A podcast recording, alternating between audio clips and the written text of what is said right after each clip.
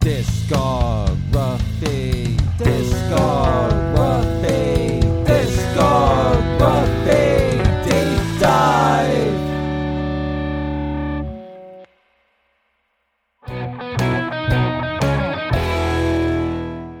Well, we're out of the dumpster fire. We made it. We're back. Holy shit. Uh, he encourages everyone to break stuff, Mr. Rob Fortune. Here I am. How are you, Jomo?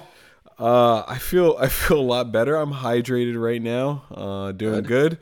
Uh, shit, it's December. Uh, let's see. I was watching Home Alone because you know Christmas shit.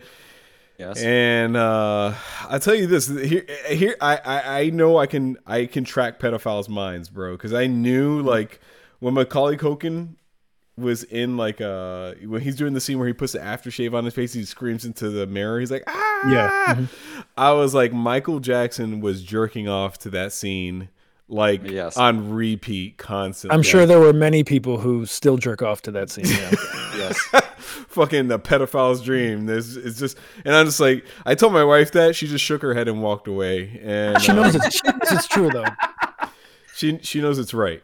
I'm not wrong. I'm not wrong. I I know, I I, I know fucking sick people, and Yes. uh, I'm we're here to get rid of that. Anyway, moving on. He's living it up at Ram Ranch, Mr. Jeff El Jefe. That's right. I'm happy to be back. I missed last week. I guess I missed an interesting episode. I still haven't listened, but I'm stoked to be here, and I'm stoked to to ruin everybody's nostalgia childhood this week. Yes. Yeah. So you ever you ever see like a friend that is just way too drunk and they're just like doing the silliest shit and they're being obnoxious, rude, uh just Yeah. just over, overall being a burden. Yeah, that was me. That was me last week. So Yeah, that was you last week. that was me last week. And and everyone was like, "Uh-huh, yeah. Oh, okay. Okay. All right. All right." Well, they do say that the first step is uh, admitting it. So Mm-hmm. you're doing That's good. true. Yeah, I, I've been admitting it for way too long, but anyway, there's there's there's no fix. There's no fix. He invented the stink finger, Mr. Jack Falcon. What's? There it What's up? is. Ooh. Well, what what you got? What you got? Well, that's a PBR, but I have like a, a good one next to me. But I wanted because I, wanted to hear if this other one sounds like this. But I don't want to say anything before opening it. So let's hear this because I'm just going to drink it anyway. You're double fisting or what? No, but I want to hear both of these. All right, let's hear this. This is a this is a ring that bell, uh, dry hop pilsner, damn fine pilsner. Okay. All right, let's hear this. Ready? Mm-hmm. Different sound, but still pretty crisp. It, it's it's a more expensive beer though. You could tell. Yeah, that's why. Yeah, Alright. it need it must need less carbonation or some shit if it's better. I think that one week we should just like completely just like uh, blank him on it and be like, "Oh, we, we didn't hear anything. What are you talking about?" I'll keep opening them. so he gets black. He gets blackout drunk, and we're like, "You're right, buddy. We still didn't hear that last one." And then he starts crying. He's like, "I can't fucking do this shit." Uh, so yeah, um, that would be a good idea because then I like I, I remember seeing Jack Falcon drunk the, his worst one time, and it was just like, "Oh my god, this is." This is Yeah, I was is- I was like you last week, bro. it was it was not good. It was it was uh there there there were people crying, but anyway. Dude, a drunk and like intoxicated brain is legitimately the stupidest thing on earth. Like animal brains, like a mouse is smarter than like an intoxicated human brain. Oh yeah, for Some sure. of the shit that I've done when I was drunk and I wake up the next day, it's like, what the fuck was I thinking? Why would I ever do that? I don't know. I definitely have uh, uh some Patreon stuff to talk about after uh off air uh about shit that we need to incorporate on the next show because there's there's, there's some fucked up shit that I I want to tell you. but you got to pay for it. Anyway, I was gonna say you gotta pay for it. you got to you got to pay for it, man. It, it's looking's for free, touching's going to cost. Uh, Also, I'm, I'm disappointed that I didn't get the Ram Ranch intro because I told you guys I had a dream that Jomo and I lived together on Ram Ranch. I, I think your closet gay for me. I'm okay with it. It's just not going to happen. I think D- Jeff seems like a rancher. Like he would own like a hundred acres, corral. Yeah, like he's trying to make an, an honest living out there. you know, he's got some cattle. He's got you know some some livestock. Uh, the wi- the wife's inside. She's you know doing good things, and then he's out there fucking ram ranching it. But he's not gay though. That's the thing. He just Right, calls it yeah. ram ranch, and then he lets us be gay in the outhouse. Anyway, what's going back there, boy? Ugh, someone's taking it up the ass. Ugh. Uh, it's not a gay fuck Mary kill. I got straight fuck Mary kill. Um, all these are all actresses or uh, celebrities, singers from uh, Florida, or they originated or live or born in Florida. So we got Anya Taylor Joy. Um, she's an actress. Everyone knows her from most famously probably Queen's Gambit. You have Eva Mendes, who was in numerous movies. Um, if you ever saw the other guys, she played like this hot housewife that I mean for sure was way out of Will Ferrell's league. And then we have Syesha Mercado, who was a singer. She was um singer, songwriter, whatever. And she was on American Idol. Uh, she was a finalist. So, fuck Mary Kill, Anya Taylor Joy, Eva Mendes, and Syesha Mercado. Go. All right, I'm gonna go because I because I got this all written down. Oh yeah. Um, I'm I'm gonna start off as I'm gonna bang Eva Mendes because fucking look at her. I know Um, that gift. mm. Whoo, I- spicy. I, uh, I'm gonna marry Syesha Mercado because I don't know who she is, but she's she's from Connecticut, so it won't be that far to, to travel on holidays and shit. And Mm-hmm. then most importantly is I'm gonna kill Anya Taylor Joy for the one reason is The Witch is the worst fucking movie. I walked out of it in the Uh. theaters. If you like it, I'm sorry, I hated it, and she's guilty by association. no, that, yeah, that movie that movie's legit. That's a good movie. legit dude i love everything else that that dude does the the lighthouse awesome uh the, the witch legitimately walked out and snuck into star wars for like the second time because i wanted to get my money's worth because it was so bad For sure. That makes sense. Oh God, I searched Anya Taylor Joy with my safe search off. Good God. What? Wait, are, are you getting? Do you got nipple death? What's going on? No, there's like a lot of deep fakes of her like jerking off multiple dicks, I mean, and I didn't even I didn't even put anything spicy in the search. as the witch No, it's just deep fakes onto like somebody else. I, I doubt that she was ever in a situation where a professional's taking a picture of her like jerking off two cocks simultaneously. that should be I could- I could be wrong. That should be automatically in an actress's portfolio. Like you have to show. There has to be hand job pics. It has to be. Yeah, right up in the front next to the what they call it the mug shot or what do they call that? Yeah. Uh, I will call that the money shot. All right. I'm, I'm glad that you know that that's a deep fake. This is a scary time that we live in. Well, Um, I'm so- assuming it's a deep fake. I could be wrong. Okay, I'm gonna marry Syesha Mercado. Uh, all of my exes are white, and that's too fucking white for me. I'm I need to experiment, so I'm I'm starting by marrying the first uh, non-white person I see, Syesha. Um, I'm gonna marry Anya Taylor Joy because I love the Queen's Gambit, uh, and I have never seen Eva Mendes before. I don't feel bad about murdering her. She's hot. fuck? I'm I'm, def- I'm definitely fucking Eva Mendes. let Oh, me let me get, let me get a good pick here. Look at this core. Rob threw me a fucking curveball on that one. And yeah, I think I, I think I'm I marrying said, Syesha. Like, goddamn.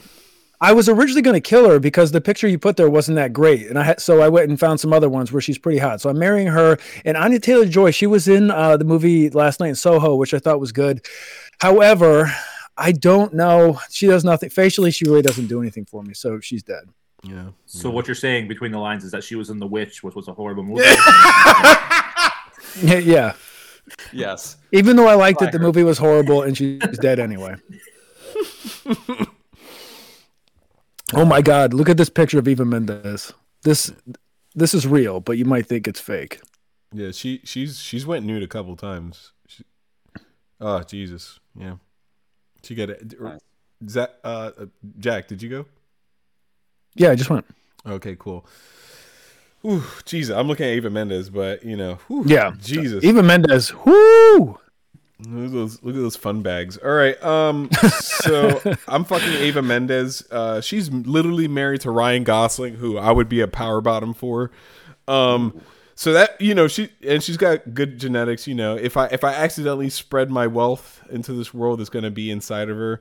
Um, I'm gonna, I'm gonna, I'm kind of going with the same thing that I, I think. Um, me and Jeff are on the same wavelength. Wavelength.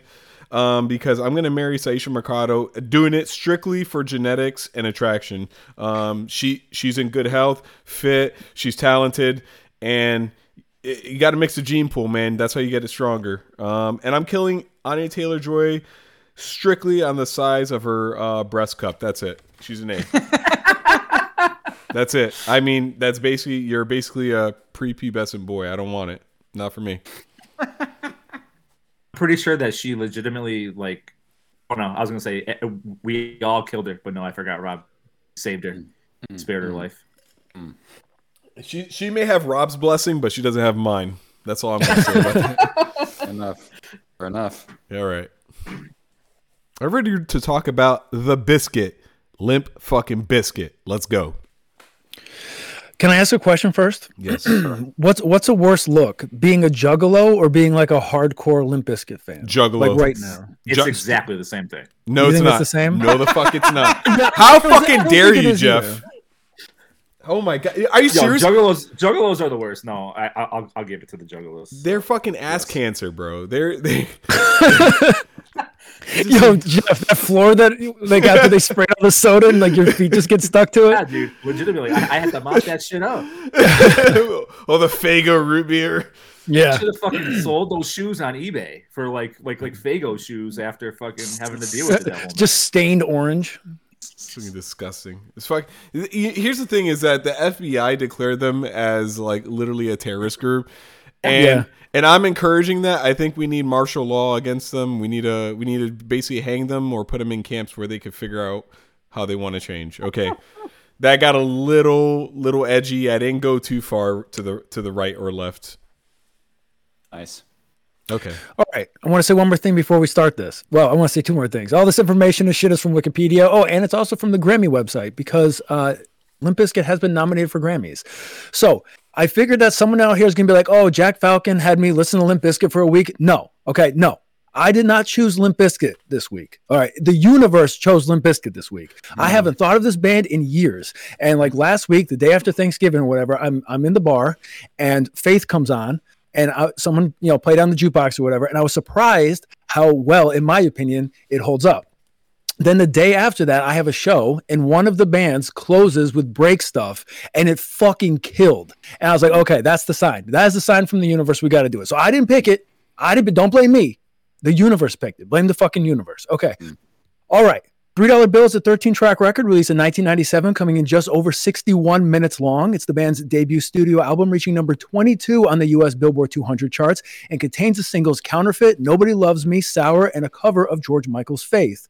Durst named the band Limp Bizkit because he wanted a name that would repel listeners. According to Durst, the name uh, is there to turn people's heads away. A lot of people pick up the disc yeah, a lot of people pick up the disc and go, Limp Bizkit, oh, they must suck. Those are the people we don't even want listening to our music. Continuing the band's policy of using titles that would hopefully repulse potential listeners, they named the album by using part of the phrase queer as a $3 bill, which I've no clue what the hell that means, uh, and adding the word y'all at the end to embody Florida slang into the title, consequently giving the album the name $3 Bill Y'all. During the sessions, an early version of the song I'm Broke was recorded, but it was decided that the song didn't fit. It was later reworked and re recorded for 1999's Significant Other. Pollution was inspired by people who say the band's music is nothing but noise pollution. Counterfeit was inspired by local bands copying their style, and Sour was inspired by Durst's problems with his girlfriend. The mood and tone set in the studio allowed the band to improvise, and a recording of the improvising appeared as the last track, Everything, coming in over 16 minutes long. $3 Bill Y'all has been certified two times platinum. Rob, what do you think of this album? Can I talk last on this one? Sure, Jomo, what do you think of this album? dude. I, it's my favorite fucking Limp Bizkit album, man. It, it, it- there's just so many iconic fucking songs. Um, but to me, this this album is like a bunch of dudes who hang out with different cliques, but are all still friends, came together and made a fucking band that is like fucking. It, it, they're legit talented, man. Except for Fred Durst. All right, so Fred Durst reminds me of that skeevy burnout.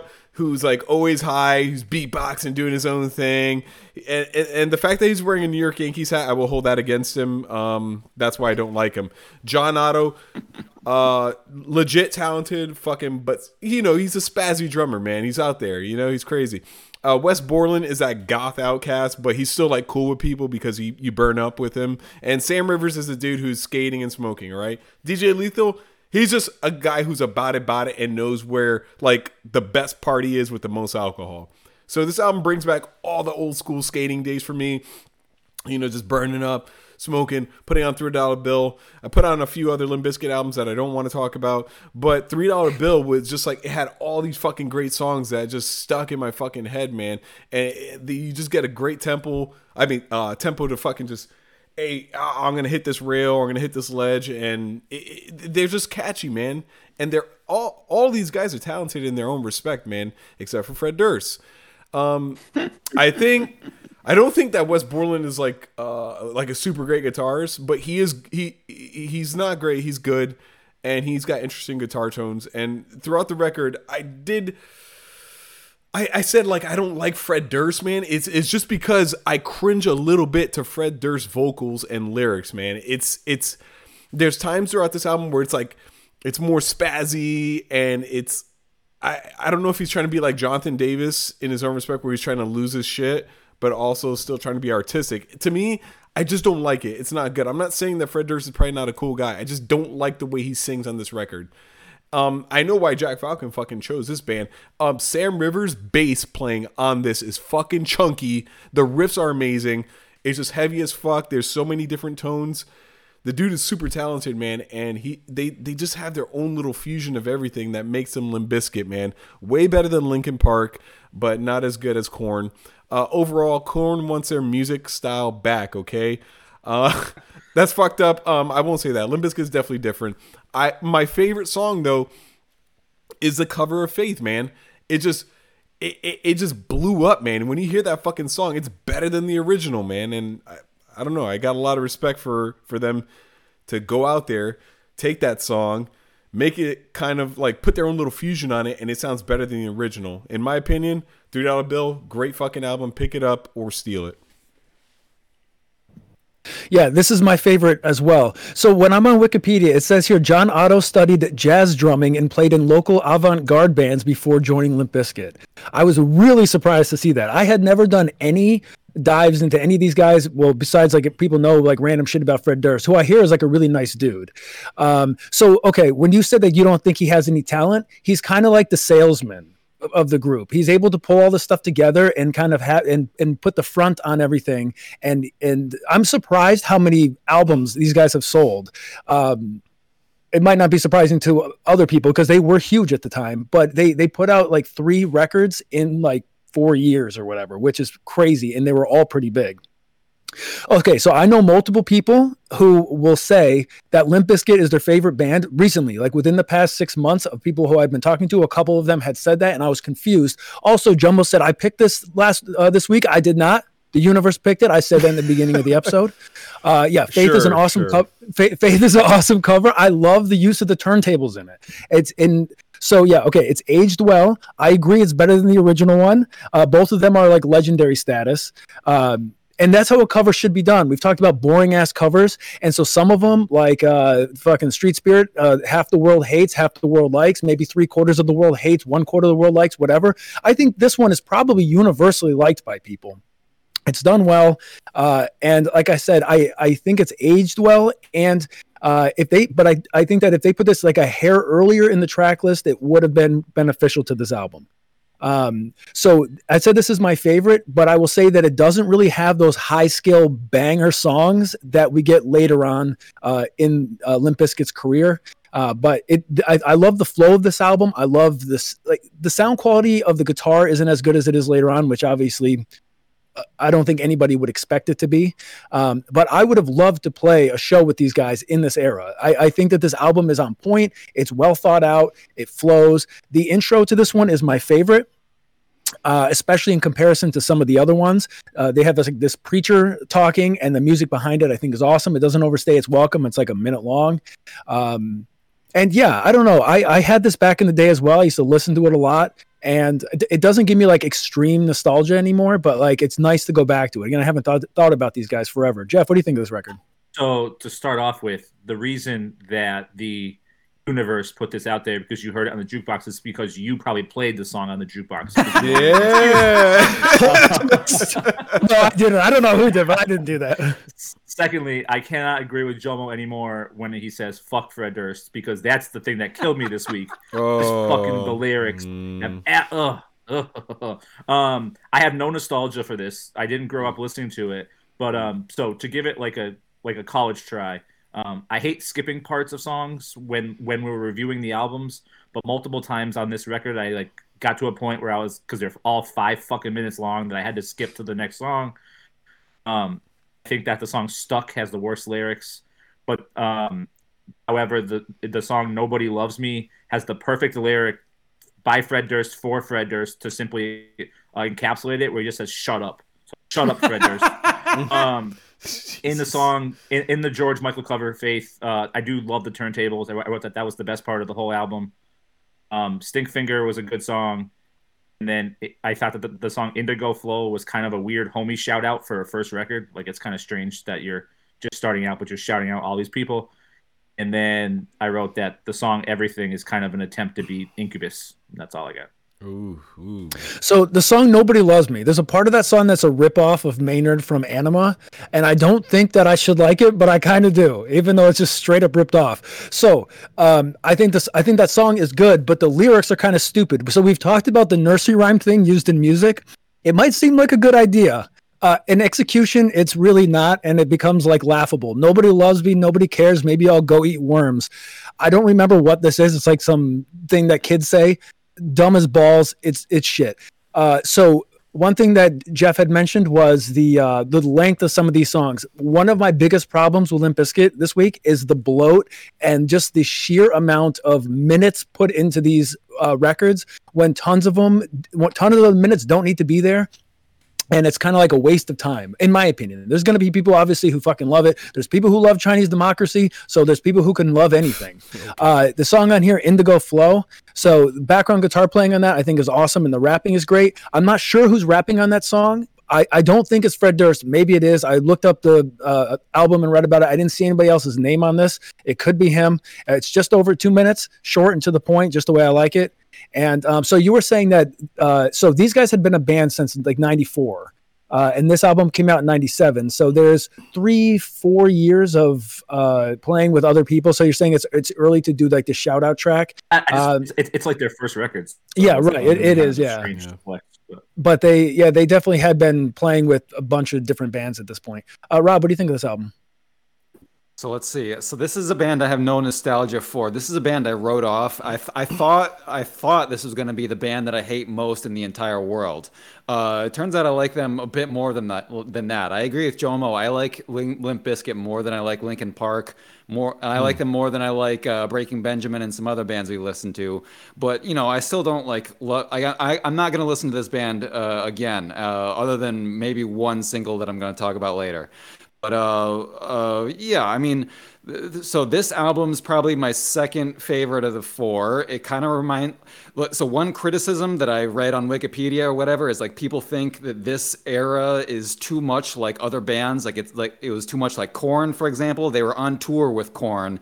Uh, funny story that I, I saw on YouTube. So. Um, uh, Fred Durst lies to uh, Jonathan Davis. He's like, "Yo, I'm a really good, really experienced tattoo artist. Can I tattoo you?" and he said- Da- Jonathan Davis is like, "Sure." And so, like, uh, fucking, so oh, that was a lie. He'd only been tattooing for like a month, so he scars the shit out of Jonathan Davis's arm or whatever. And he's like, "Oh, by the way, I'm in a band. Here's my demo." And somehow that fucking works, and he gets to go on tour with them, and uh, like that's part of how they they blow up. But you know, like this was like uh, the beginning of a long friendship, right? Because uh, you know, so they go on tour with Korn, and then like uh, Jonathan Davis is on their next record and all this shit. So it's like, uh, uh, so yeah, he is the salesman of this band, and to me, he's like fucking toxic masculinity and fucking whatever. so I I have a I have an issue with him. Uh, but uh, but also you know watching him in videos, it's like he he's it's, he's like a guy who fucks around with his friends, and um, I don't know, maybe I think he's a creep, but uh, you know he he did have friends that stood up for him and whatever but yeah, this this era of the band kind of remind you know I get a little bit of like early Deftones vibes, and I get and they mention Deftones, and I get you know uh, I I feel like some Rage Against the Machine in there somewhere. Like it reminds me of other bands that I kind of like. So like I like this era of the band. You know, there's more screaming, which uh, you know take it or leave it. Um, I don't know. This is my second favorite of the four. That's it for now. What happened? Uh, Did I disconnect? Oh, you're here. It would have been me. My microphone goes in and out. Can you guys hear me? Okay, yeah, yeah, I can hear you Now. now. All right. Uh, one of the things that Jomo brought up was the bass in this band, and the bass is awesome. And uh, a lot of it is pretty loud and very clear. There's a song in here called "Stuck." Bass fucking rips in it. So if anyone claims to hate everything about Limp Bizkit, okay, you have to admit that the bass is great and it's cranked up well like i still want it a bit louder but like it's it's cranked up well. There's a song on here called pollution which i'm surprised wasn't a single. And at the end rob and i were talking about this uh, fred continues yelling and everyone's telling him to shut the fuck up.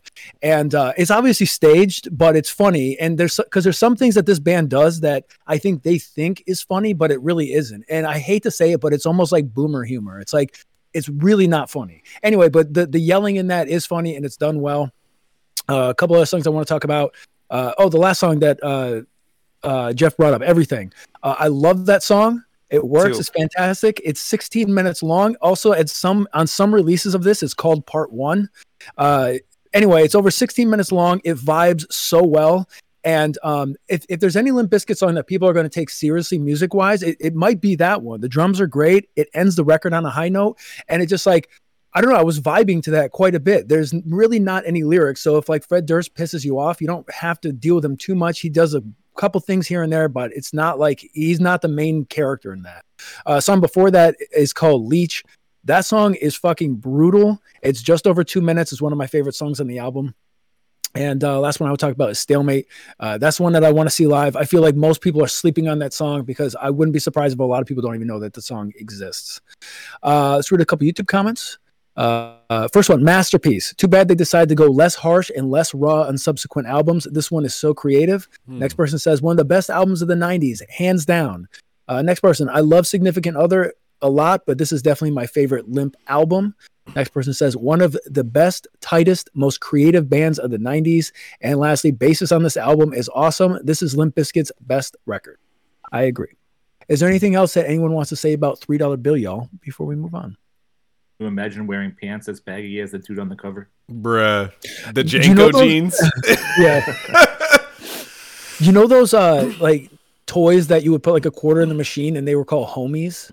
Wait, what? Where, what the fuck? No. Ho- ho- okay, well, my buddy Tom used to like always put them in stupid areas. Anyway, I'm pretty. I, I wouldn't be surprised if homies were based off that design. They look just like that. Bruh. Okay. What's up? Let me drop this, Yeah, dr- drop your mom's tits in my mouth. Mm. bro. Don't be rude. Don't be rude. You're, you're, you're being an asshole, Jomo. You're being a fucking piece of shit. All right, Significant Other is a 15 track record released in 1999, coming in just under 70 minutes long. It's the band's second studio album, reaching number one on the US Billboard 200 charts, and contains the singles Nookie, Rearranged, and Together Now, and Break Stuff. Following the radio success of the band's cover of Faith, Limp Bizkit was determined to record the follow up to $3 Bill in order to show that they weren't a Korn ripoff or a cover band. They began writing an album which dealt with issues deriving from their newfound fame and immediately began recording after the conclusion of the Family Values tour, despite the insistence of Interscope Records uh, that the band take a break after it. In response to claims that the lyrics of $3 Bill Y'all were misogynistic, Fred Durst turned down his lyrical content on Significant Other, uh, which he described as being uh, more lyrically mature. And Together Now, originally titled Shut the Fuck Up, was retitled for marketing purposes. A song recorded with Eminem named Turn Me Loose was left off the album, and a demo with System of a Down's vocalist Serj Tankian named Don't Go Off Wandering had his vocals removed on the album version of the song.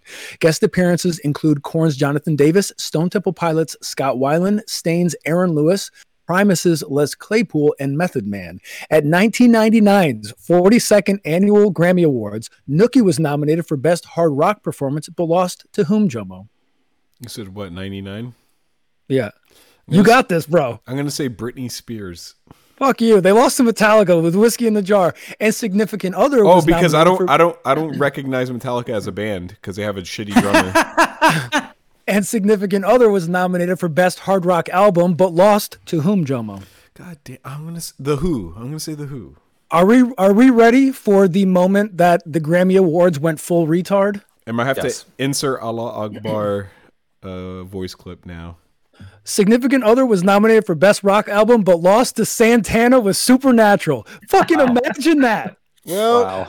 well, um, uh, fuck me. I Wrap don't, it up, boys. I- I Wrap it don't- up, boys. I don't want to live on Was- this planet anymore. he was pretty smooth, so he just fucking. Yo, that's, yeah. that's, a, that's a banging record. But the fact that these two people were in the, were in the Yeah, two bands were in the same category. Uh, Significant Other has been certified seven times platinum.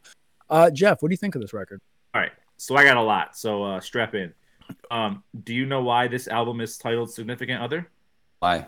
Because it is the soundtrack to every fucking white dude while they're beating their significant other. Bruh. Jesus Christ. Damn.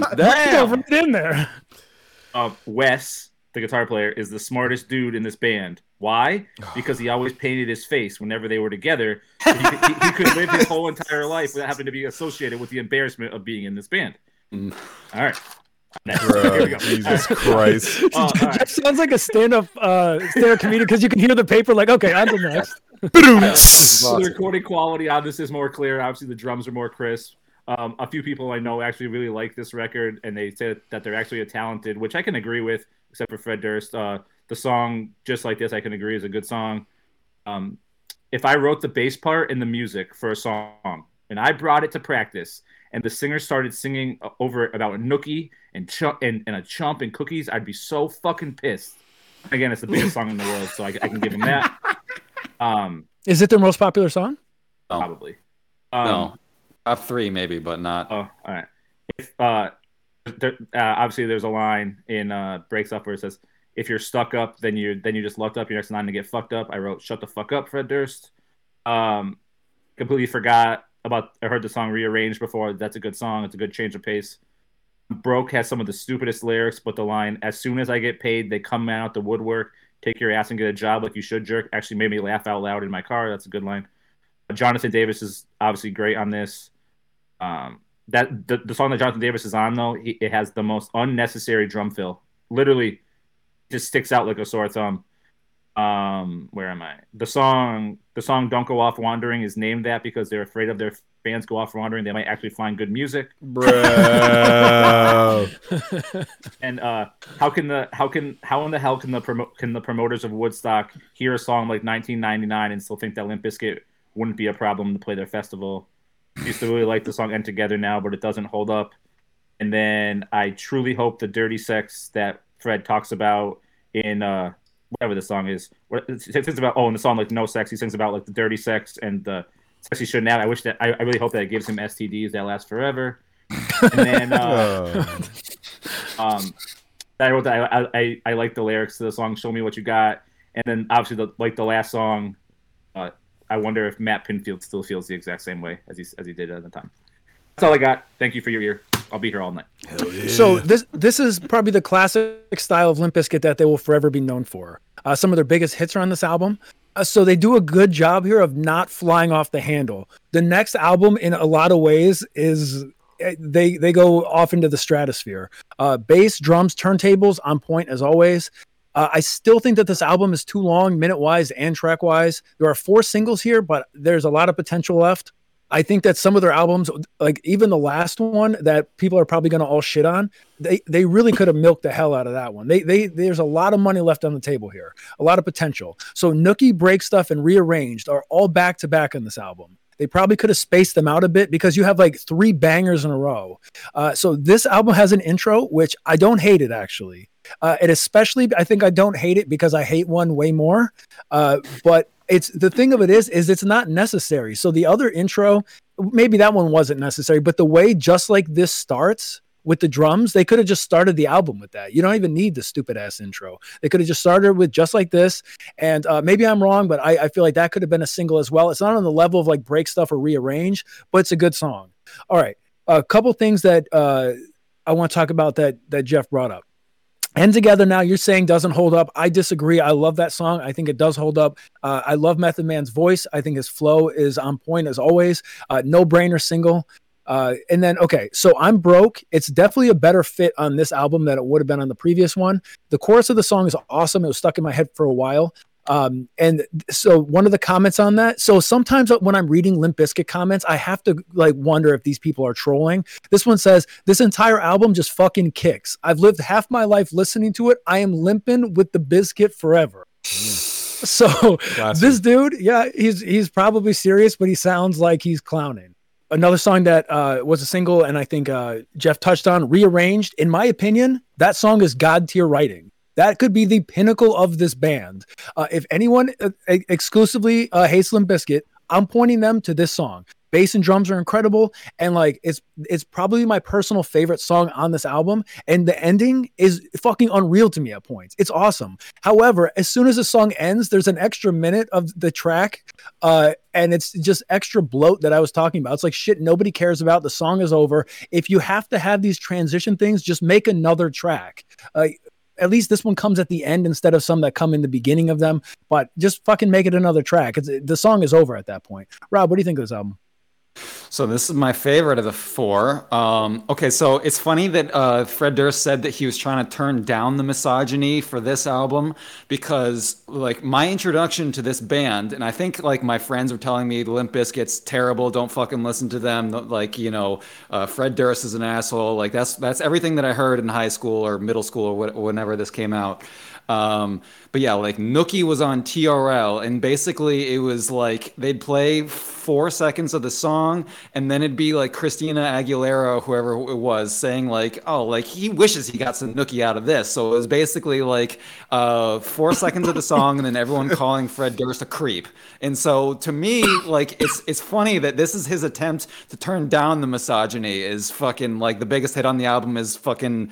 Um, I would never be caught dead with a woman unless I was fucking her. It's okay, yeah, good good job turning down the misogyny. Uh, but anyways, yeah, like uh, I I this this to me like uh, I I break stuff. Like this is a song people have told me to listen to before, and I didn't know if they were fucking with me or not. Uh, uh, but but like I actually love that song. To me, like the the the guitar and like the the the the rhythm section is it's like 200 IQ because it's so fucking simple and yet it it grooves so fucking hard and it hits everything that I need. Uh, so if you can do those two things at the same time, uh, that's a fucking magic formula. So uh, we, are talking about how sometimes this band does stuff and like maybe they think it's funny and um, uh, it's the jury is out whether it's actually funny or not. Yeah. The fucking yeah. the mentions of the, the, the mentions of the chainsaw. I I'm, I've been laughing all fucking week week about the chainsaw, and I'm I I don't know if I'm laughing at them or with them. I think it's both. I think.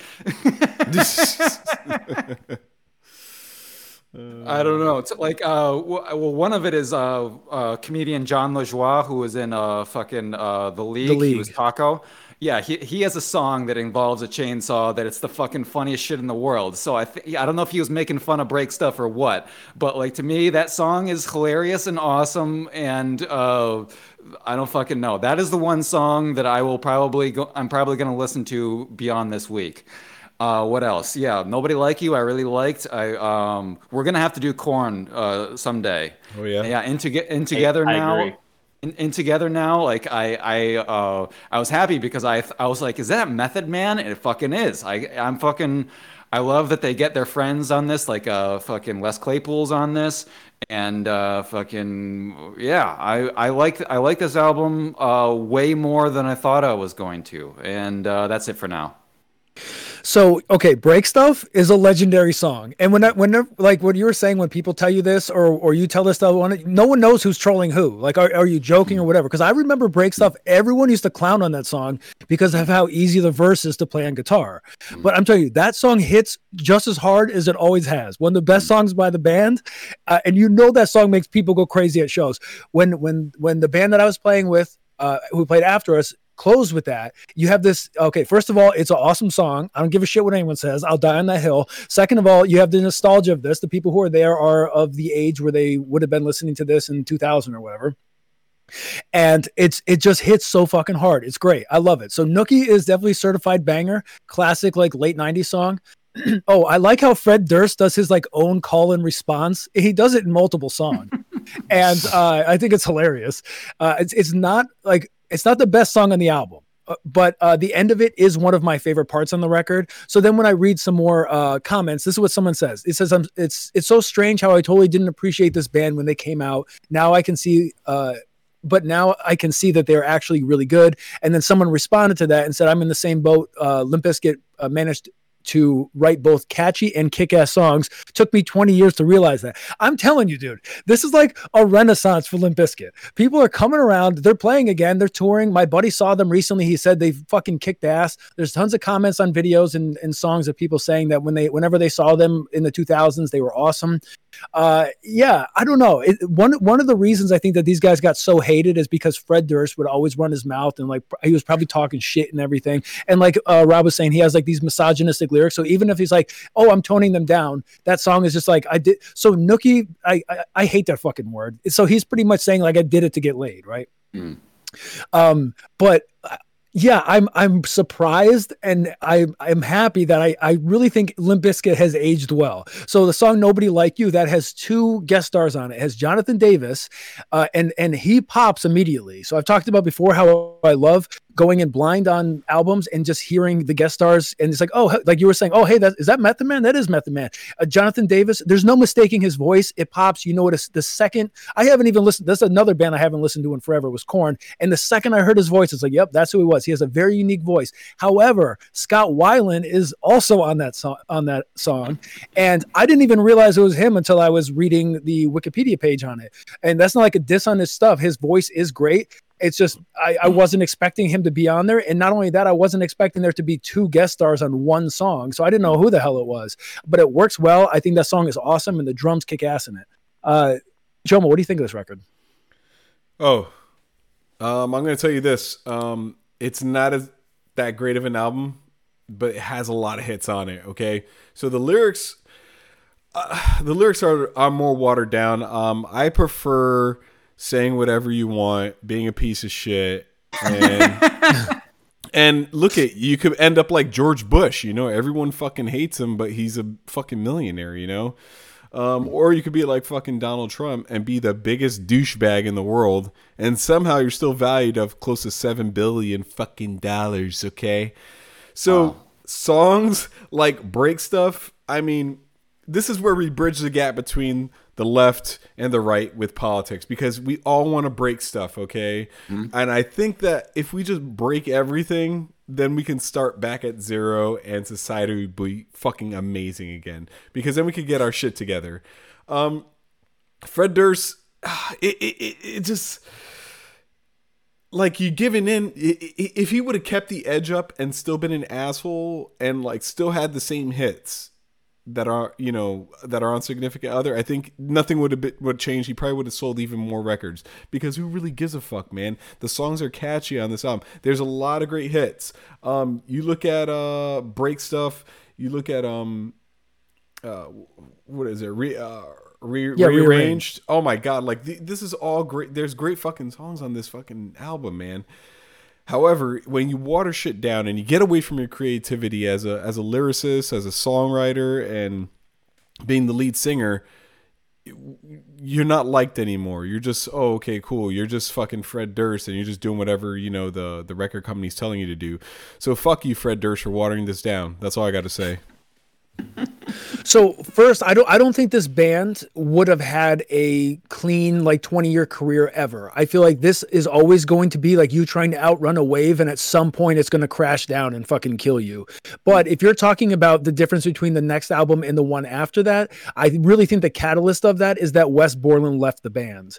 Um, which we will get to later on. But yeah, th- this whole style I don't think was going to last 20 years. Uh, they they pretty much put out three back to back albums of this of the the style of Limp Bizkit that everybody knows, and I don't know how much longer it would have lasted before everything blew out. So. Uh, yeah, they, they did good, but there's a couple things in place that made this band go, you know, fucking fall off the earth and I think it was inevitable anyway. So it's just like outrun it as long as you can and just keep making money as long as possible. Uh, so the outro of this, I, I hate that it even exists. It's a waste of time, and it's one of those things I was saying is not funny. Now here's the thing: Jesus. the last time I listened to it, I was like, "Wait a minute, is that Les Claypool?" And it is, and it makes me hate it less but I still fucking hate it. I don't know. It's like it's not funny and it's like boomer humor and I don't know. So there's another song on here is called No Sex that has Aaron Lewis. So the original Staind album is not bad. Aaron Lewis was ruined to me to me when he wrote the absolute war co- crime travesty song about Layne Staley that is fucking atrocious. wait, uh, wait. What's, although- what is the song called? I'm sorry. Layne Layne. Oh, Oh. the song with uh, on here, No Sex. No, no, no, no. Like the song that fucking Aaron Lewis was shit. First off, um, I have a lot of things to say about Staind, but we're gonna do that in a Staind episode. Yeah, so he he wrote like this is like an acoustic song he wrote called Layne about Layne Staley, the singer of Alice in Chains. Ugh. and it's fucking it's a, like a war crime travesty. It's horrible. It's garbage. It's absolute shit tier. And ever since I ever heard that song, uh, Aaron Lewis has been dead to me. So yeah, this is obviously before that. However, my memory is before this, so uh, that wins out. Anyway, the song is good. The, the, it's catchy or whatever. I'm just saying Aaron Lewis is dead to me. Uh, the song "Don't Go Off Wandering." Uh, Jeff had mentioned it. The singing on that song is good. I had to check if it was a guest vocalist. I was like, that's not Fred Durst. Uh, but I think it is Fred Durst, and I think he just kind of is becoming a better singer. Uh, and then one more song I want to talk about, Show Me What You Got. Some people seem to love that song. Uh, it feels like a fever dream to me. Uh, it also sounds like it was recorded live. I don't know if it was or they were just trying to make it seem like that. There are sometimes, like Guns N' Roses did it, where they'll record something in the studio and they will play uh, like fans clapping or whatever to make it seem like it was live. This is like the opposite, but like so that's like it sounds better than it would live. This sounds like it is live. So I don't know if they recorded to make sound like shit. I don't know. Uh, but some people seem to love it. Oh, about the outro, there are two um, comments on here I want to read. The first one says, low key best track. I needed this. And then someone else said there used to be an instrumental version of this. Uh, I wish it was still there. So Bruh. I don't know. The intro and outro on this album can both be cut off. There's a couple things that can go. Uh, it's it's too bloated. I don't want to sit here and listen to a 70 minute album. Now, another thing that we talked about with Rob is this is a product of the time, not necessarily the music, but the length of it and how much stuff is there. The outro, he's saying, "Oh, you know, you paid $15 for the CD. We got your money." Whatever. They're trying to pack like every minute possible into this. Uh, like quantity is never going to be uh, worth more than like quality. Uh, so there's anyway, there's a there's random shit that can be cut out of this uh, to make it to where it doesn't piss me off. But it, it is a fucking great album and good for them. Uh, let's read a couple YouTube comments first. This was amazing back in the day and still is to this day. Next person says the real underground style. Next person, 20 plus years later, it still sounds good. Max volume while you're while you're on the road. Uh, next person, just watched Woodstock 99 and remembered how much I loved Limp Bizkit in this era. And lastly, whether you love or hate Limp Bizkit is irrelevant. Break stuff is legendary. I agree. Break stuff fucking transcends time. Uh, is there anything else that anyone wants to say about Significant Other before we move on? Oh, uh, just two things that I, in general. Um, I, I have a buddy, my tattoo artist, that's a little bit older than we are, that went to Woodstock '99, um, because he went to like, I don't even know to see uh, whoever. It doesn't matter. Not Alanis Morissette. Yeah. Pri- Yeah, yeah, most, most likely, yeah. Um, and, and and he told me that like like he watched Limp Bizkit and like all that shit and said it was like awe inspiring because it was just so wild and like yeah, um and yeah. People were secondly- like destroying shit. Yeah, um I don't remember who, who, who he went to see, but um Who do you think is the is the richest person in this band still? Do you think that do you think that Fred Durst for being the jabroni he was is still the richest person? do you think that like DJ Lethal, who was also like in uh, House of Pain and all that shit, has more money than him? I'm gonna Wow. s- What is Fred- what, what Fred is House of Pain? House of Pain is like that jump around rap song that, that everybody fucking knows. He was the DJ in that band. Oh, okay. I have no idea. I just want, I was thinking about that. I'm like, I'm like, do you think that that, that, that Oh, I thought you were gonna have hit us with some financials. I, I don't know. I'm, I'm asking. I don't fucking. Oh, know. yeah. I'm gonna looking it guess it's I'm Fred looking it Durst, up. I'm yeah. up. Okay, so Fred Fred Durst's net worth. Okay. All right, let's see what fucking uh the, the biscuit twenty mil. All right. Yeah, he's worth twenty mil. Mhm. That's that it. dude Are- fucking lucked into that money because Yeah. Look, look up what DJ Lethal's worth. Okay, hold on. Uh, regale me with the story about Ram Ranch. I, I've Well, never there- been. there the problem, the problem is I've never been. I've never been. Uh, they said about uh three million dollars. Yeah. Oh, Okay. yeah. It's it's Fred Durst. Yeah. Yeah, Fred Durst. Um, he's swimming in the money and HIV. He look he looks he looks old as hell now. Yeah. Uh, it's because like hit, hit when, us when with you see. picture. Hit us when you- a picture. Okay, hang on a second. Let me pull it up. Yo, can we take a pee pee break? She has like gray hair and shit. Yeah, yeah. Let's pull this picture up and then we'll take a bathroom break. Oh yeah. Yeah, he has like gray hair now. So if you look up like Kerry King, he obviously dyes his hair and stuff. Fred Durst, I guess, is just going old man with it. Um. Yeah, here he is right here. Yeah, what I like about the significant other fucking the the uh the album artwork is a shell top Adidas. Look at the detail on this. Oh yeah, yeah, yeah. Dude, if you ran into this guy, you would never know that's Fred Durst on the street. Wow. Yeah. Yeah, I hate that he's wearing a 'Cause- Yankees hat. He's also hiding from his past. Yo, he he fucking- he rocked that. He made that really famous. I'm gonna go as Fred Durst for Halloween next year, and I'm just gonna buy the hat, and everyone's automatically gonna know who I am. Great. You're gonna grow the fucking stupid ass soul patch, dude. Like, uh, actually, well, he's got a handlebar later on. I'm I, I'm gonna try for that. Well, no, fuck it. I'll, I'll go soul patch. I'll go I'll go all out. Like, look at this one. That's that's like old man Fred Durst right I feel like he like dyes that shit. Like that. That almost looks like. I don't know. I don't know. Like, I, I was really surprised that he looks this old. Like, sure, I, I don't know how old he is. Let's look him up real quick because now I need to. know. Jomo, just just put a clothespin on it. We'll go pee in one minute. Uh, how old is he? He is he's 52. Uh, so I don't know. Maybe he does. I don't know. I don't know why you would, but uh, or he just fucking has gray hair or whatever the hell color that is. I don't know. He looks old. Would you rather have gray hair or be bald? Uh, bald as in like the horseshoe, or like shave my head bald. Uh, would you rather have a horseshoe or gray hair like that guy? Oh, gray hair. Yeah, the horseshoe was like legit embarrassing. I was trying to blame my mom for it the other day. I was like, "You see, this this is you," and she's like, "No, it's not. That's the other side of the family." So uh, I have someone I, to blame. I would rather don't be fucking any any color hair, gray, fucking Yeah. cares than, than the than, than the bald that I got. Here, so. here, here's the thing. Here's the. Can I can I pitch this? Yeah. Women, their whole lives, they already have to deal with periods. They have to deal with pregnancy and birthing. Just give them male pattern bald. Just give it all. Just take all of it. just give it to them, and then we don't have to deal with it anymore. Like male pattern baldness is like legitimately embarrassing. I don't take my hat off ever. Like if I, any any show I play, anywhere I go, I don't even like put my camera on for work because I don't want to be. I don't want to not have my hat on. uh, yeah, I'm telling you, it's like legitimately embarrassing. I'm just gonna have to shave my head. The problem is, is that Becca's brother has a shaved head and a red beard, and I have a red beard and like, well, it, at some point a shaved head. So Becca's like, yo, it's, it's weird. So Mm. I, I see where she's coming from. So Mm. What's up? first off, dye your beard, and second off, you fucking just George Costanza it when you're banging her, or do you put a hat on? What is the George Costanza thing? Just bald. So you he puts a hat on. No, no, I just, I, I, I just kind of do a comb over, you know. Jesus fucking Christ, Jack Falcon. I mean, the, the, here's the Bro, thing. I'm stuck between a rock and a hard place. What the fuck am I supposed Why to do? Why don't you be a man and just shave your fucking head? Yeah, it's what I need to do. I just ha- need to shave my head. Yeah. Jesus fucking Christ. All right, pee break. Let's go. Bye. All right. Yo, is someone clapping cheeks back there? I was drumming. Sorry. Uh, yeah, I thought cheeks. I thought cheeks were getting clapped. I was like, "Yo, my man, mute your mic."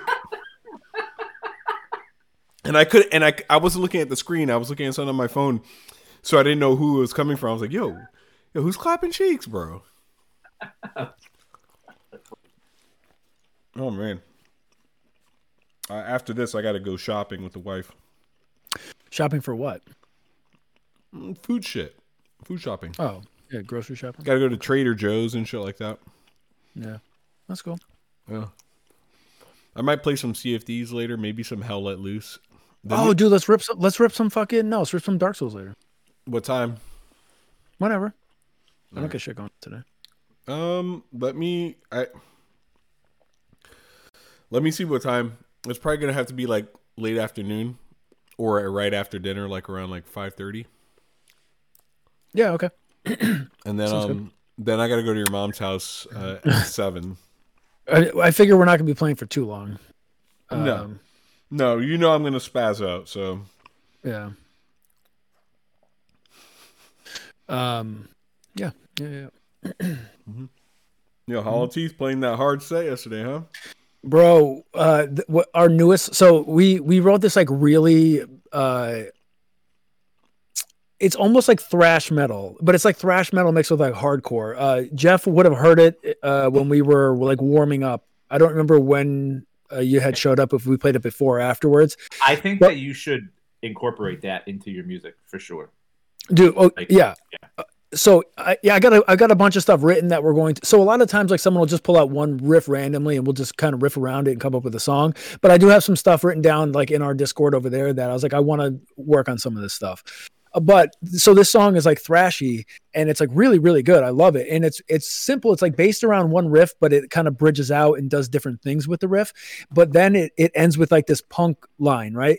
And then we took the chord progression of that punk line that ends the song and we made it the beginning uh, line for this a, a song that we played directly afterwards. But that is like a pop punk song. So like picture okay we come out to like big dick energy. You guys know that song Um, we come out to Big Dick Energy. We rip like this thrash metal hardcore song, go right into this pop punk song, and then we rip the regular set from there. Dude, that pop punk song last night fucking hit the hardest. I, it's, it's not even that heavy. Like we have way heavier shit than that. But that song last night was like the shit. That was the song last night. It was fucking great. Uh, so yeah, last night's show was awesome. It was really good. Uh, we played second. The last band wrapped up at like twelve forty five. I try to stay to the end if I can. So I didn't get home till like 1.30 last night uh, or this morning. Uh, but the last the last band was a, like a uh, 80s like uh, I don't want to call them hair metal, but they're like kind of like Judas Priest. I don't know what you would call that. Uh, Where was the show? it was in uh, Worcester. I was in Worcester So- last night too. I went to a show at the Palladium. oh, okay, yeah, we were. And the, ba- the the band was like they were really good. There wasn't many people left. My problem with the ba- like the riffing and everything was fucking great. My problem is is that the guitar solos are like really technical, but they were like boring. And uh a guitar solo like Tornado Souls. Now we all know that that is like a god tier guitar solo, but I'm saying that guitar solo. Just pick one guitar solo that you love, estranged, whatever. Uh, Tornado Souls is worth more than every shitty, boring, uninspired guitar solo ever in the history of fucking time combined. so That's when I hear the Raven, thank you. when so when I hear a guitar solo like this, it's like, yeah, I get you have the speed and everything, but if it's boring, it's boring and it doesn't add anything to the song. You guys know what happened to fucking Raining Blood. It fucking took away from the album. Yeah. Anyway, First of all, you So- shut the fuck up with that horse shit. Bro, get the fuck out of here like it didn't. Hey, get the fuck out- so- Yo, bro, Raining Blood just added to that album and made it a fucking banger. Yeah, no, I'm talking about his guitar solos, bro. All right, yeah, okay.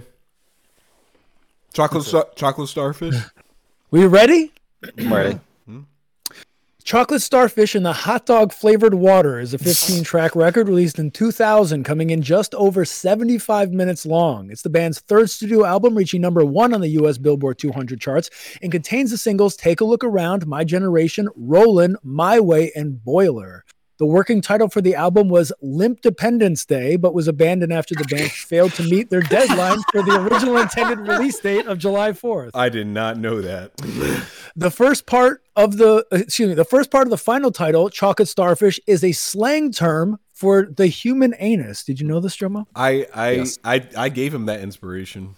Yeah, I was gonna say I think Jomo was yeah Jomo was in charge of that. Yeah. And the hot dog flavored water was a joke started by Wes Borland at a truck stop while on tour. Borland saw bottles of water and made a joke about having meat or hot dog flavors. Uh, the song hot the song hot dog features the word fuck 46 times.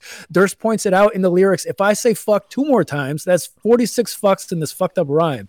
It also features multiple uh, excuse me, it also features references to multiple Nine Inch Nails songs, Closer, The Perfect Drug, and Burn, which led to Trent Reznor receiving a co-writer credit.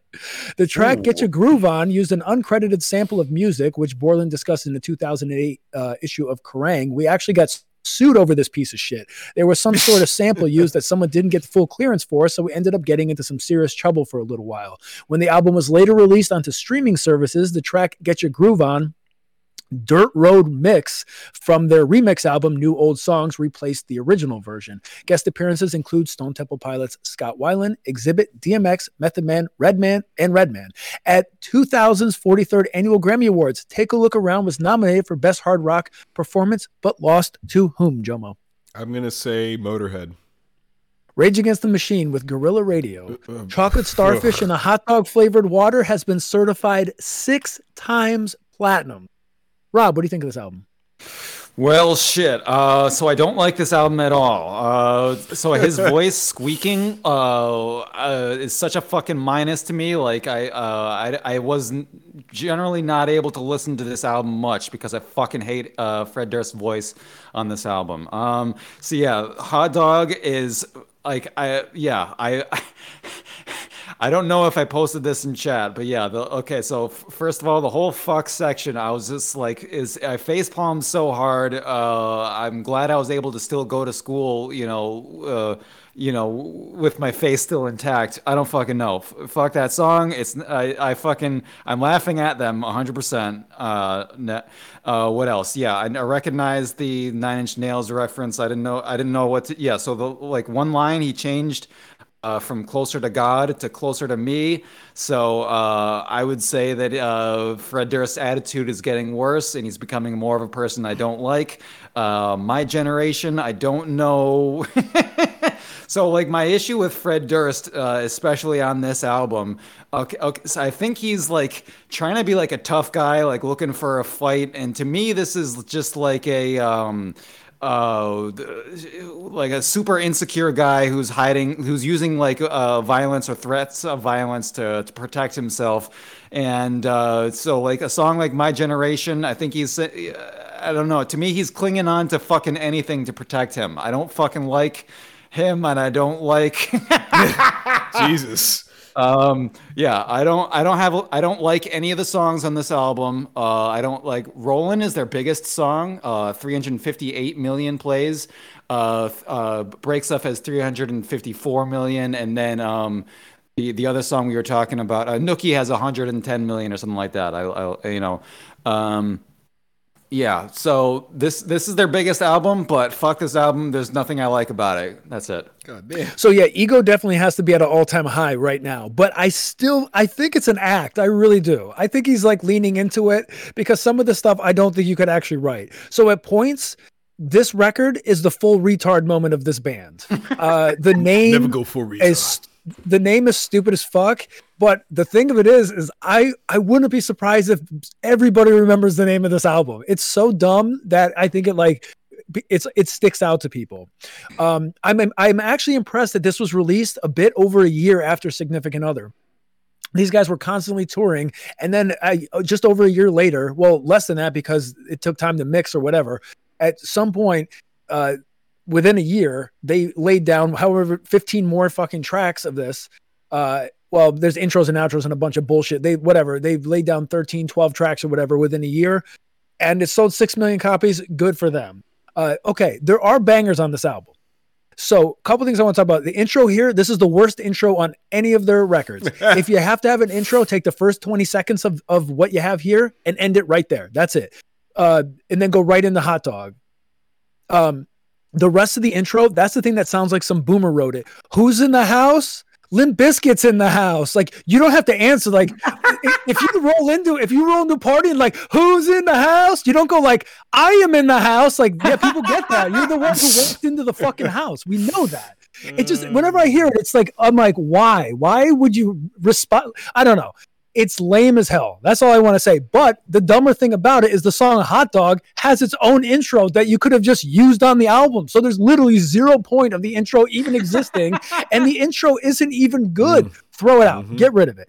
My generation, I love that song. I think it's awesome. No brainer single. Uh, the song still slays. And DJ Lethal at the end is awesome. Song after that, Full Nelson.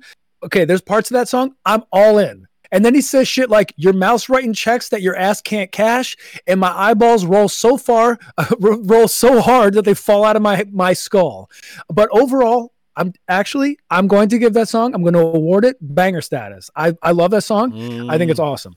Okay, so my way is this classic Limp Bizkit thing that everybody knows. It gets it probably gets memed on the internet all the time. We've been posting the GIF in the chat like all week, uh, but it's a song I've never forgot about, and the bass is awesome in that song.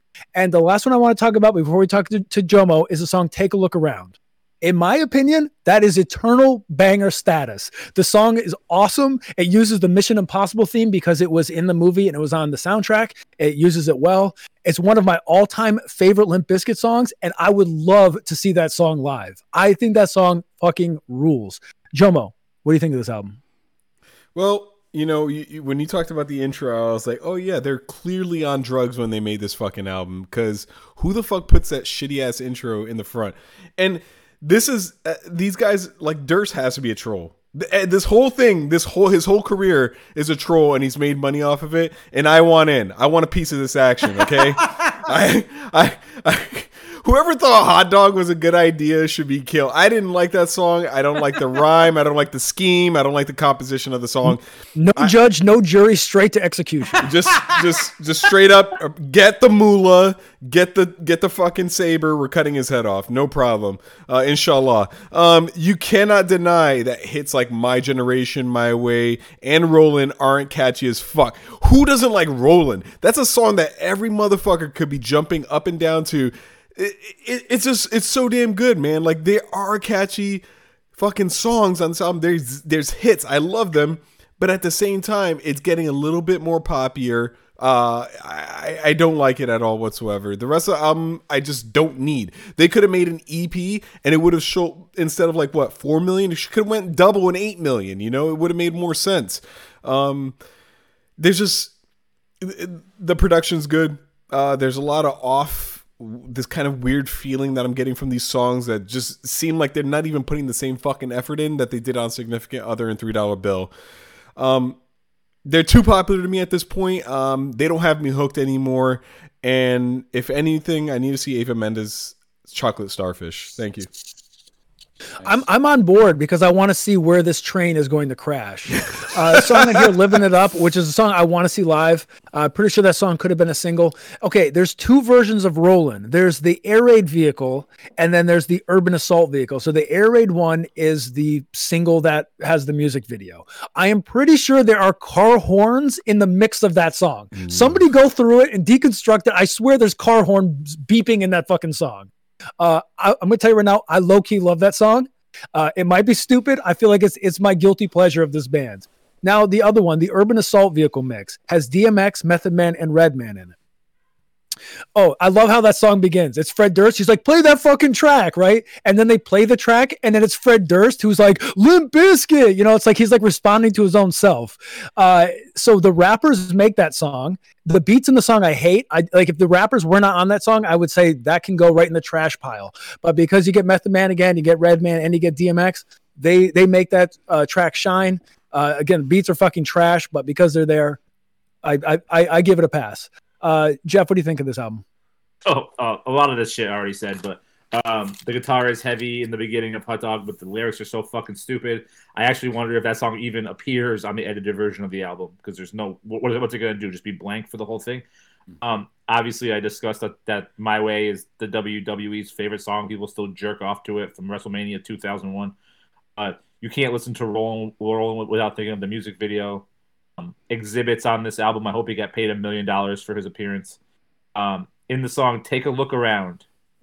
Ed Durst sings that hate is all the world has seen lately, Yeah. and why and why do you want to hate me? Fuck you! You have peddled hate your entire fucking career. and you're like, no, like shut He's up. like, yeah, he's like a career troll. I get it. Yeah, I, Yeah. I like that line though. I do, but yeah, I, you're right. Uh, W- w- when things come from Fred Durst, it's hard to, you know, have any sympathy. um, the song boy. I, I wrote I, I wrote that I hate the song Boiler. I don't even know why. Uh, they wrote the song Hold On. So that all of their fans can play at the funerals of all of their significant others after they beat them to death to the rest of them. God damn. um, Damn. and then the last thing I wrote to to to uh, piggyback on yours, Urban Assault version of Rollin' is the best Limp Bizkit song ever. They should just scrap the rest of their shit and just have that be their thing. That's, That's all. it. So okay, the song "Boiler." I'm surprised that was a single. I would have chosen every other song on this album to be before that one. Uh, a couple other things. The song "It'll Be Okay." Uh, it's a good song. Has a nice mix of the like the Limp Bizkit style with other musical styles, and they blend them together. "Hold On" is another one that has Scott Weiland, so he came back. Uh, it's always nice to hear him. I'm still not sure if I immediately knew that it was him. And the song is way too long. It's five and a half fucking minute song. Uh, talking about the bloat. I don't need a chorus 90 times. I don't need all this shit. Uh, just streamline the whole thing. Uh, and then last thing I want to talk about is the intro. I mean, the intro, the outro. Uh, I don't know why this band is obsessed with filling every available fucking second on a CD, but they do. And they're never going to stop because the next album is just as long, if not longer than this one.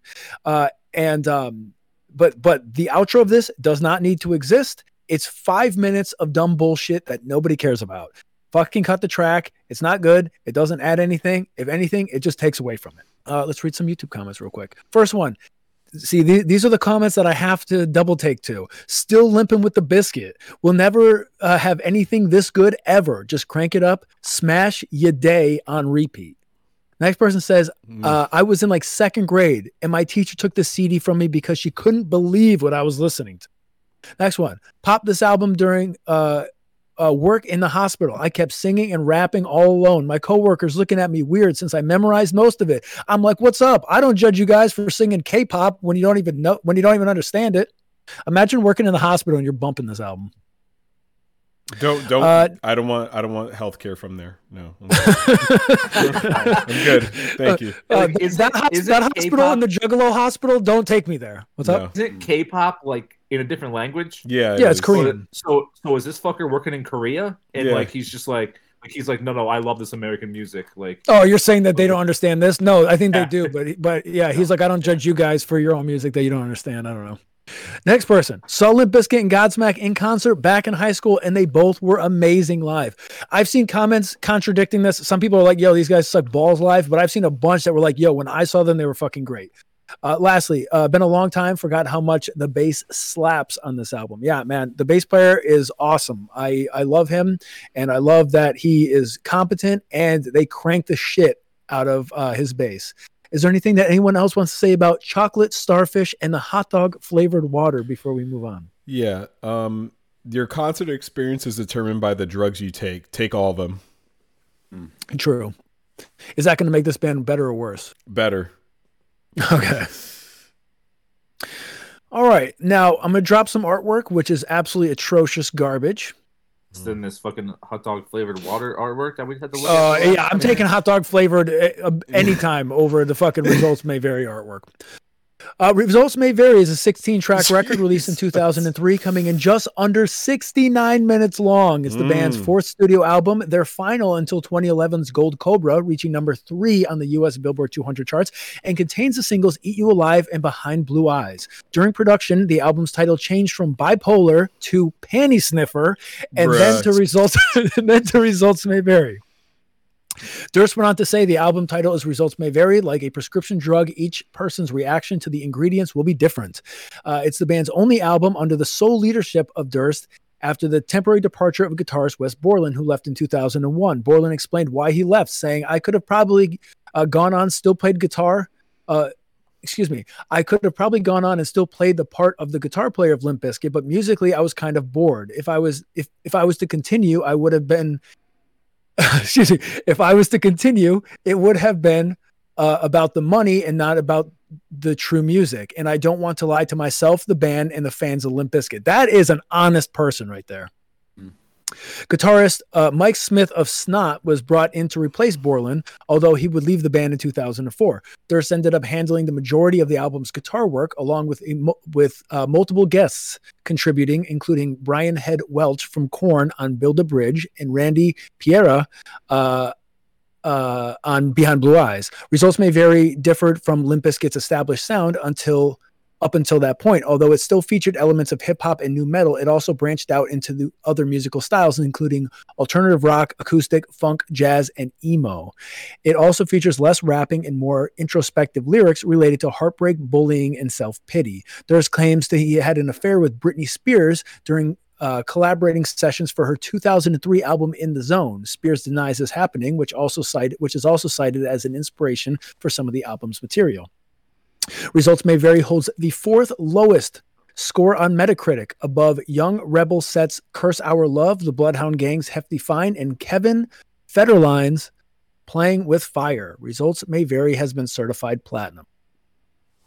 It's, So it's pretty convenient that most of those acts had something to do with with Britney Spears, and they all fucking are at the bottom of the Mhm. list, like you just said.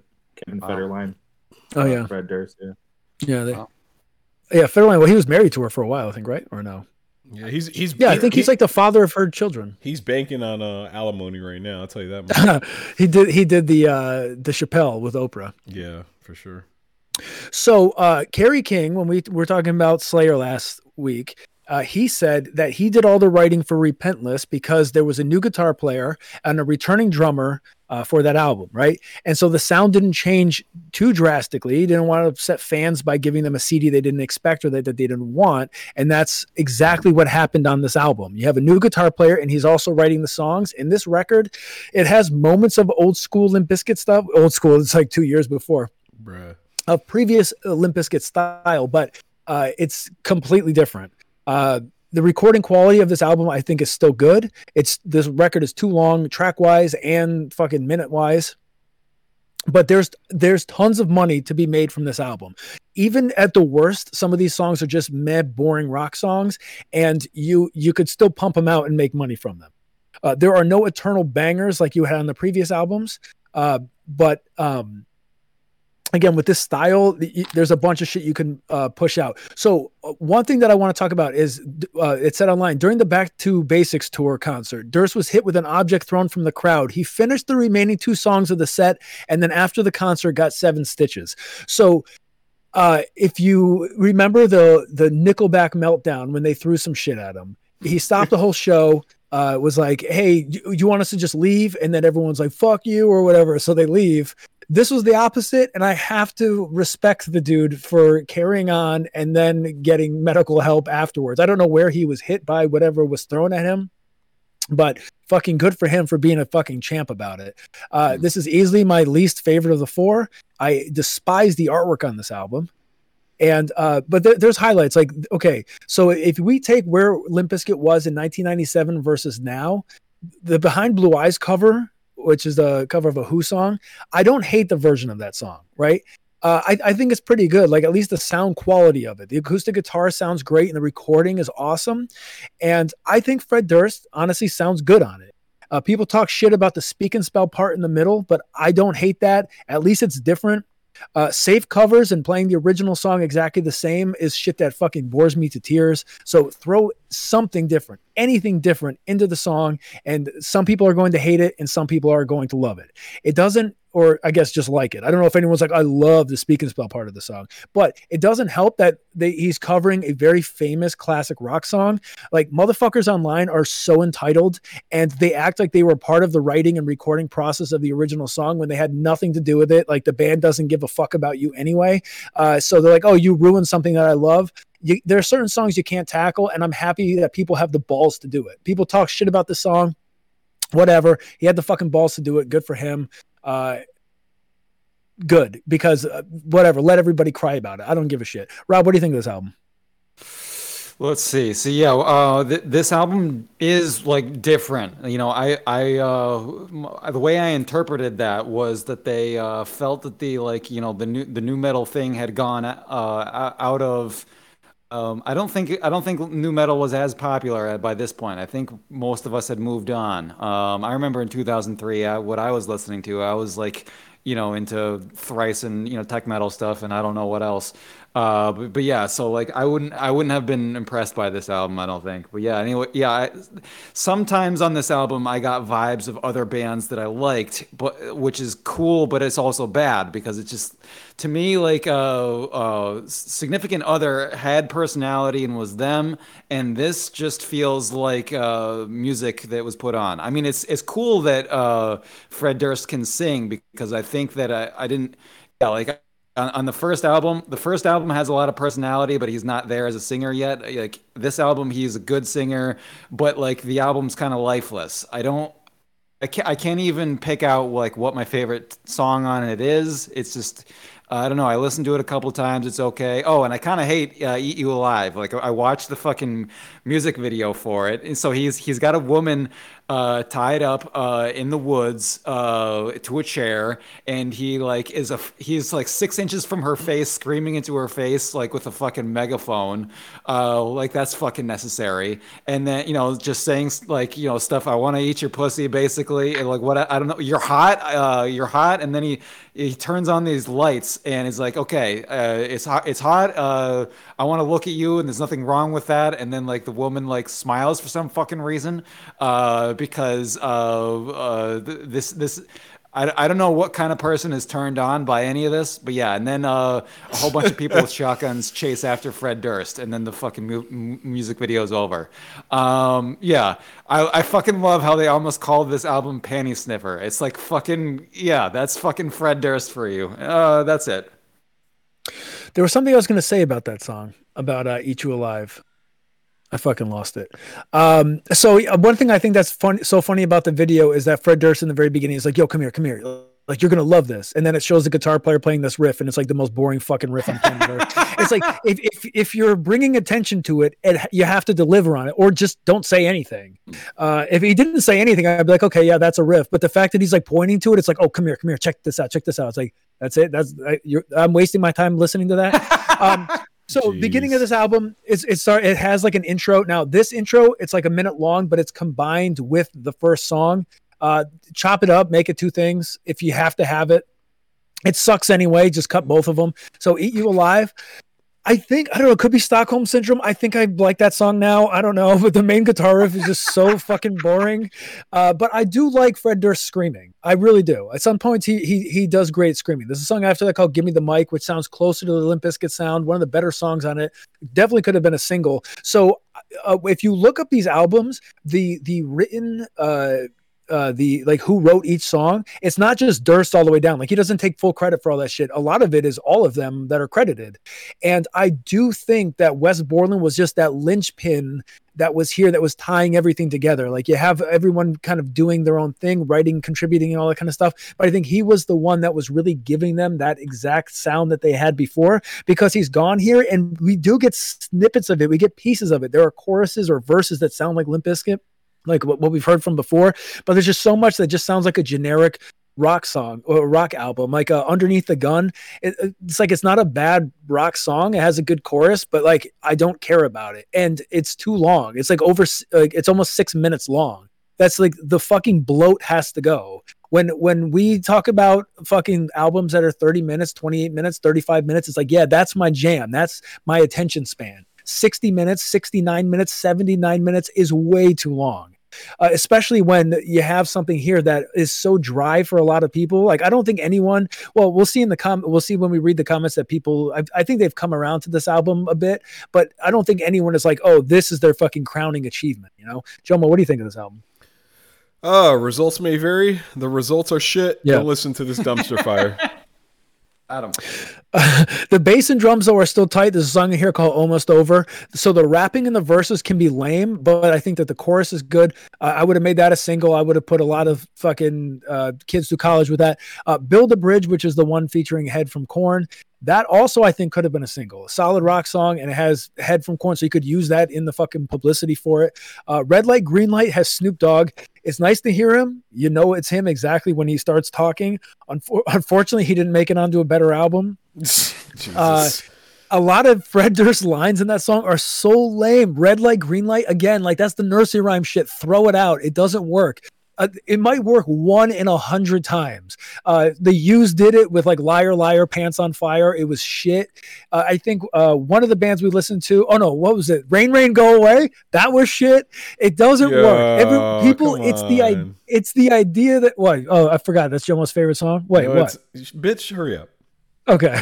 Anyway, I think people have this idea in their head that like, oh, it's smart, it's intelligent, it's new, it's different. It sucks. It's always going to suck. It, one out of a hundred, one out of a thousand will be okay. Uh, the only one is another song on here. Uh, it doesn't have that classic Limp Bizkit fucking style. Okay, rock song. Again, it could have been a single. You could have probably hoard out this whole album, but it would just been okay shit. You wouldn't have had bangers like you had before, but you could have had a shit ton of singles. I'm going to guess whoever was in charge of the money behind this album pulled it because I don't know why some of these weren't released as singles. Uh, Jeff, what do you think of this record? So obviously, it's been a recurring theme that we've talked about a bunch. But I hate when Fred Durst like name drops other bands or songs or lyrics. Like like in "Give Me the Mic," he does it to Nirvana, and in "Phenomenon" does, does it to the Misfits. It's just overdone. Um, after listening to this album and like the change of pace um, and tone with like songs like uh, songs like "Down Another Day," I wonder if, if their fans actually called them sellouts. sure they did. Um, almost over, may- maybe the best song on the record the bridge you already discussed. And then, um, you th- I I wrote, do you think that Snoop Dogg wrote his own lyrics on Red Light, Green Light? Because it'd be really embarrassing if Fred Durst wrote the lyrics for him. That'd be really fucking funny. Well, there's a Um, part where he talks about like doing drugs. So Yeah. yeah, I, I would assume he wrote those. Um, in the song, in the song "Only One," he says that the girl is moving too fast and he isn't looking for. He's Oh, looking yeah. to screw on Oh, the yeah. first date. This is the same asshole who got famous about doing it off with a nookie. So fuck you. Yeah. Um, I hope the bass player gets paid the biggest royalty checks for this record because he starts every song, so he is the most appeared on this record. Um, he starts with every song. These assholes release a song called "Radio Is Dead," and then two tracks later, they release the biggest cry for radio play in history with an overproduced, auto-tuned acoustic cover of a, of a wildly popular song. So fuck them. Is it and auto tuned? It, it sure does sound like it. Maybe that's why his voice was good, but uh, Bro. Brr, Shots fired. It could be. I, I said his things voice after sounded great. Yeah. after the last song of this, my Spotify went went into shuffle mode and it, it started playing the Slipknot self-titled, and my ears wept with with like relief and gratitude after listening to these No, that, that holds up. Yeah. And then the last thing, after I listened to this album, I looked up uh, recent Limp Bizkit set lists because I wanted to see if they play any songs off this record. No joke, they play for an hour and a half every night. Seven, seven fucking covers a night. They play seven fucking covers. Not a single song off this off this album, which shows that they don't have any faith in this, and not even faith in their own records. That they're playing seven fucking covers a night. Mm. That's all I got. That, Mm. that- that's the best way to end Limp Bizkit. They don't even have faith in their own goddamn music. See, I I I, want to know if it's that or if it's if, if- Wes Borland is like, yo, I'm not playing any of that shit. Like Slash got cucked pretty much into playing Chinese Democracy because he, I guess he needs money or some shit. But if Wes Borland might be like, yo, I'm not touching any of that shit because he he's been in the band since uh, whenever he came back in 2004 or whatever 2005. Um, yeah, Seven I, I Yeah. I I like I I think about auto tune a lot because when did auto tune like become a thing? Were Uh, people auto tuning in T the Pain. 80s? T Pain. Out in the 80s. started with T Pain. So this is early 2000s. Were people auto tuning in the early 2000s? yes, they were. T pain. Oh, they were. Okay. There's there was a comment on a Lawrence Arms album where someone was like, "Oh, Chris's Uh. voice is auto tuned," and I was like, "I would Good. hope not." Ti- time out. Time out. If that dude's auto tuned, then the fucking producer telling people the wheel. Well, Chris, has, no, he has a, he has a good voice. I mean, he's Okay, got- right, yeah. all right, all right. He's he's the good voice of the two. Okay, Not my favorite, but he's the, the good one. Uh, so yeah, there, there's some things on here where it's like you're uh, when Fred Durst is like, uh, "Woe is me." It's very hard for me to be like, "Oh, I, I feel so bad for Fred Durst." Like I don't. You're fucking rich. You fucked bitches. Like okay, what what else do you want, dude? Like Right. you yeah you you you, you had back to back like multi platinum selling albums. Again, fuck bitches, made money. That isn't that is the saying. fuck bitches make money. You did that. So like I don't don't whine to me that that you want more. Uh Lonely World, I'm not gonna lie to you. That song fucking rips. Easy single money. Song after that, Phenomenon. I hate the verse of that song. The chorus bangs pretty damn hard though, and they fight each other because it's like, okay, the chorus is great. Now I have to go back to the shitty ass verse. Uh, Headed for the Barricade, one of the better songs on it.